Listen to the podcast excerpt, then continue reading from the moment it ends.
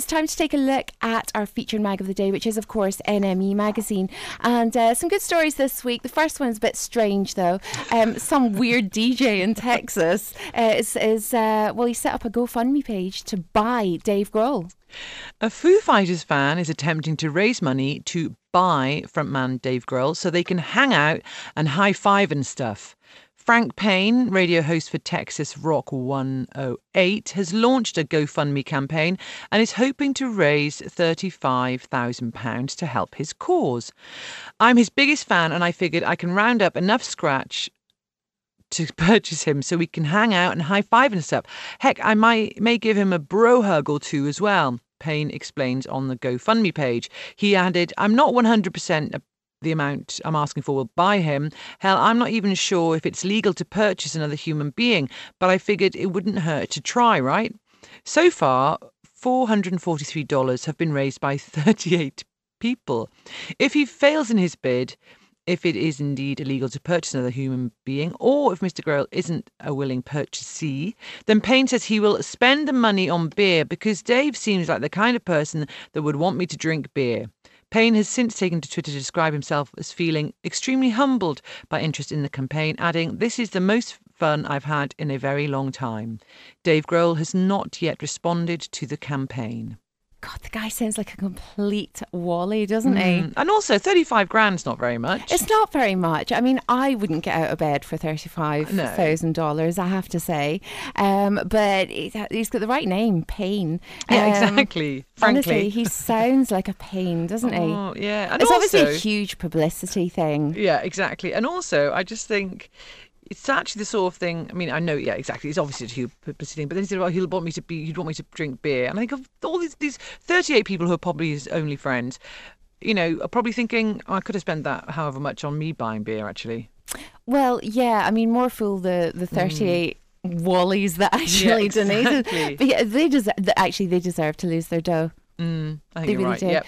But yep. Um, no, I mean, it, I would have had a little more respect if he had said, you know, look, the money raised will go to a charity. Exactly. And then people could have outbid him as well. Well, exactly. And there would have been a bit of sort of credibility to yeah, it. But exactly. I don't know. Do you know something? He's wrecking my Friday buzz. After, oh. he's, he's annoyed me. Let's move on. I'm going to move on hugely, massively quickly. Okay, uh, let's talk about the Rolling Stones now. They're not very happy with Donald Trump using their music. The Rolling Stones have asked Donald Trump to stop playing their songs at com- campaign events. The US Republican presidential candidate has played the likes of You Can't Always Get What You Want and Start Me Up during rallies. In a statement released on Wednesday, the Stones say, uh, said they hadn't given Trump permission to use their music and requested that they cease all use immediately. As the Hollywood Reporter reports, politicians don't need an artist's permission to use their music at rallies as long as their party has a blanket license, which covers all of the music in the group's catalogue. The band aren't the first to request Trump, uh, Trump stop using their songs in his events. Adele and Aerosmith's Steven Tyler have done the same, while Neil Young objected to Rockin' in the Free World being used at his initial campaign events. Trump stopped using all of those artists' songs after the requests were made. Mm. Do you know, it's, it's, I can never get away from the fact every time I hear him being interviewed or hear anything about him on television or hear any kind of articles mentioning his name, I just can't get over his name, Trump. I, I can't get away from that. So I, I kind of, I tend to kind of uh, not think about what's actually going on with the story mm. and just think, oh God, imagine having a president with Trump as a second name. Now it's, it's uh, I don't know.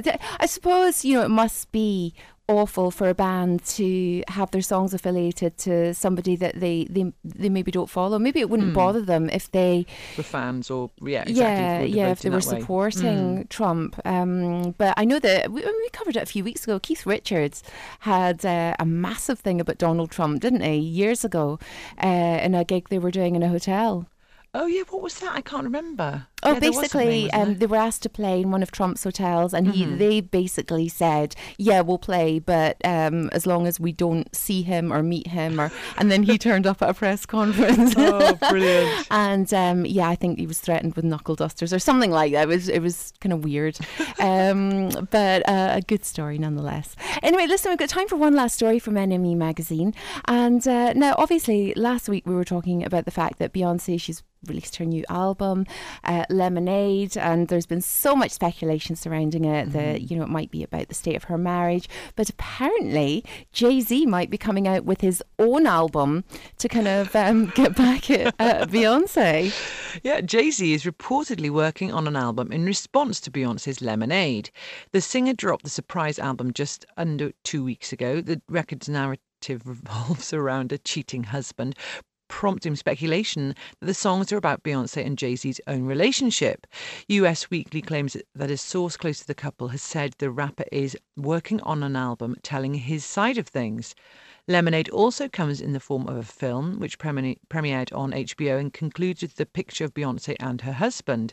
Beyonce's father, Mathew Knowles, responded to the release of the album and its personal contents by saying, She has us all speculating. I think the genius in this body of work that Beyonce has done is that she has us all speculating and she has us all letting our minds expand on her words and the expansion of them, he said. I'm not really sure what that last sentence means. Anyway, the expansion of them and the yeah. Anyway, but yeah, I'm sure he's right. Yes, I'm sure he is right, whatever that meant. Um, yeah, d- uh, do you know something? It, it would be really quite funny to hear what Jay Z has to say in response. Yeah. And I wonder if he'll um, name or we'll get Becky more clues of Becky with the good hair. yeah, maybe. Mm, it's not Union, is it? And I can never be described as with good hair. No, Mm, that's not true. anymore. Yeah. Anyway, listen, thank you so much for taking us through the current issue of NME magazine. There's loads more going on in the mag if you want to take a look. The current issue is out now. Um, but remember, you can take a look at their fully accessible website as well. We got all our stories from there today, and uh, there's so much more going on. So do go on and take a look. It's nme.com.